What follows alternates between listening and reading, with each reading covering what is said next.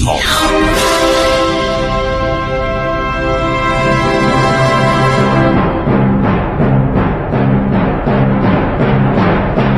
کاری از گروه جوان و اندیشه رادیو جوان.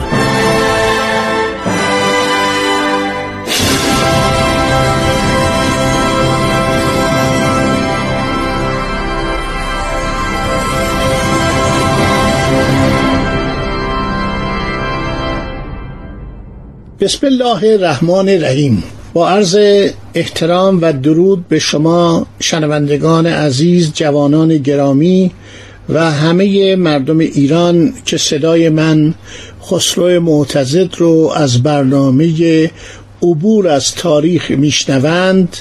می‌خواهیم آغاز کنیم دوران سلسله ساسانیان رو که از سال دویست و بیست میلادی یا دویست و بیست و دو میلادی بهتر است بگوییم تا سال 645 میلادی بر ایران فرمان روایی کردند. سلسله بسیار بزرگ با وسعت امپراتوری تقریبا به پهناوری سلسله خخامنشیان و متصرفات آن سلسله آن دودمان. دولت ساسانی یک دولتی است آریایی. دولتی است ایرانی. منابع زیادی در زبان پارسی موجود نیست. از میان رفته. ولی بیش از سی و نه مورخ بیزانسی و همینطور مورخان ارمنی که خیلی به گردن ما حق دارند در مورد کتاب هایی که در تاریخ ایران نوشتن به خاطر روابطی که ما با ارمنستان داشتیم همینطور مورخین سوریانی یعنی سوریه. آنها هم مورخین برجسته بودند و آثار و مکتوباتی داشته که در آن اشاره زیادی به تاریخ ایران شده در ادوار مختلف. گذشته از آن مورخان چینی در سالنامه های چینی هم اشاره به تاریخ ایران در عصر اشکانیان و ساسانیان شده که باقی مونده. این خیلی جالبه که این آثار باقی مونده و ما می توانیم یک نمایی از دولت ساسانی و عظمتش و زندگی اجتماعی مردم به دست بیاریم. همینطور در آثار مورخان هندی و در آثار مورخان عرب که در سالها و ادوار بعد از اسلام نوشتن چون بعض از این مورخان به زبان پهلوی آشنایی داشتند یا ایرانیانی بودند که آثار اصل پهلوی رو به زبان عربی ترجمه می‌کردند اطلاعات بسیار زیادی ما در مورد ساسانیان داریم. یعنی تاریخ ساسانی تقریبا از افسانه به دوره. هیچ گونه افسانه و مسئله قصه در آن نیست. بیشتر واقعیاته. ما با کشورهای زیادی رابطه داشتیم. در آن کشورها و در میان سفرهایی که به ایران می اومدن هم یادداشتهایی بوده. آثاری بوده و گذشته از آن در زبان پهلوی که زبان قدیم ایران بوده. مطالبی درباره دوران سلطنت ساسانیان دیده میشه. یکی از نکات جالب علاقه ساسانیان به نقاشی بوده. در تواریخ عرب آورده شده که 27 نقاشی بزرگ از پادشاهان ساسانی 25 مرد و دو بانو تا حدود قرن سوم یا چهارم هجری قمری موجود بوده. پادشاهی که در جنگ میمرد در جنگ کشته می‌شد تصویرش رو ایستاده میکشیدن با رنگ و روغن بسیار قشنگ نقاشی خیلی فوقلاده ای داشتن چون ایرانیان به نقاشی علاقه زیادی داشتن پادشاهی که در بستر میمرد بر اثر بیماری او را نشسته ترسیم می‌کردن من در برنامه های آینده تمام این پادشاهان لباس هایی که به تن داشتن کفش هایی که در پا داشتن تاجی که بر سر می گذاشتن و اون پارچه های قشنگی که بر شانه می انداختن یا پوشاکشون از اون پارچه ها بافته می شد همه رو برای شما شر خواهم داد.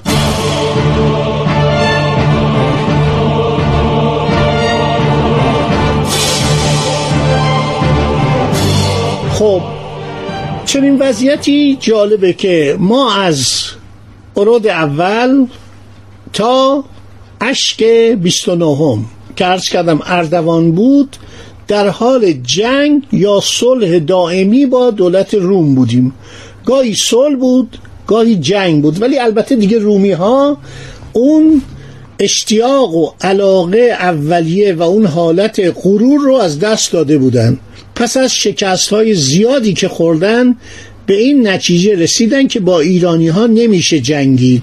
کما اینکه این شایعه بر سر زبان ها افتاده بود که شهر تیسفون شهر تلسف شده است. هر امپراتوری وارد تیسفون بشه عمر زیادی نمی‌کنه. تعدادی از این امپراتورها کشته شدن بر اثر حوادث مختلف و این شایعه تثبیت شد. این بود که براتون یک بار گفتم یه امپراتوری گفت آقا من وارد شهر تیسفون نمیشم.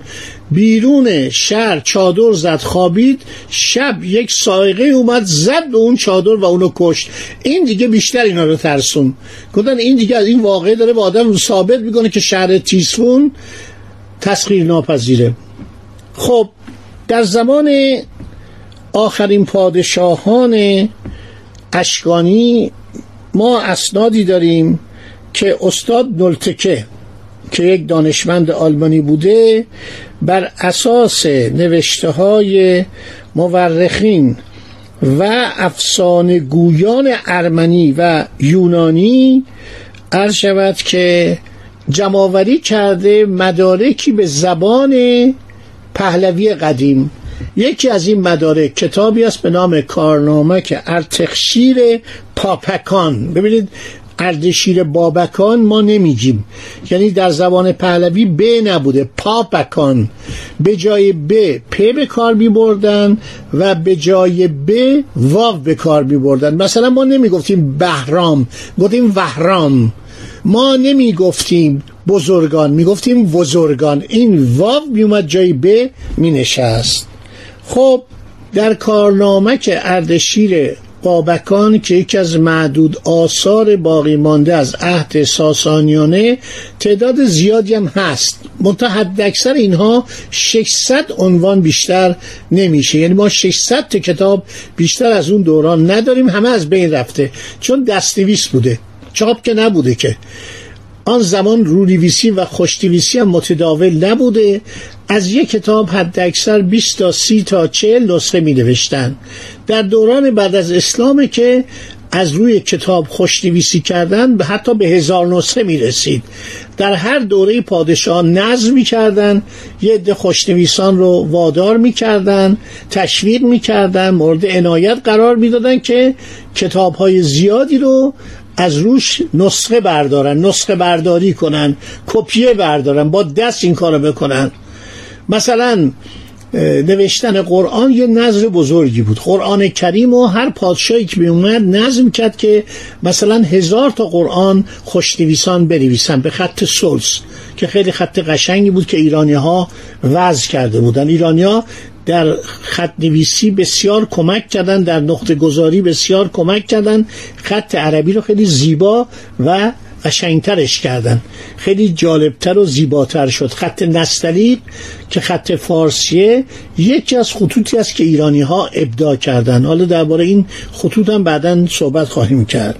اردشیر بابکان کتابی از او مانده به نام کارنامک ارتخشیر که بارها چاپ شده. به زبان فارسی رو ترجمه کردن چاپ شده و نسخیش من در کتابخانم دارم. در ترجمه کارنامه اردشیر بابکان آمده که پس از مرگ اسکندر رومی اسکندر یونانی بود.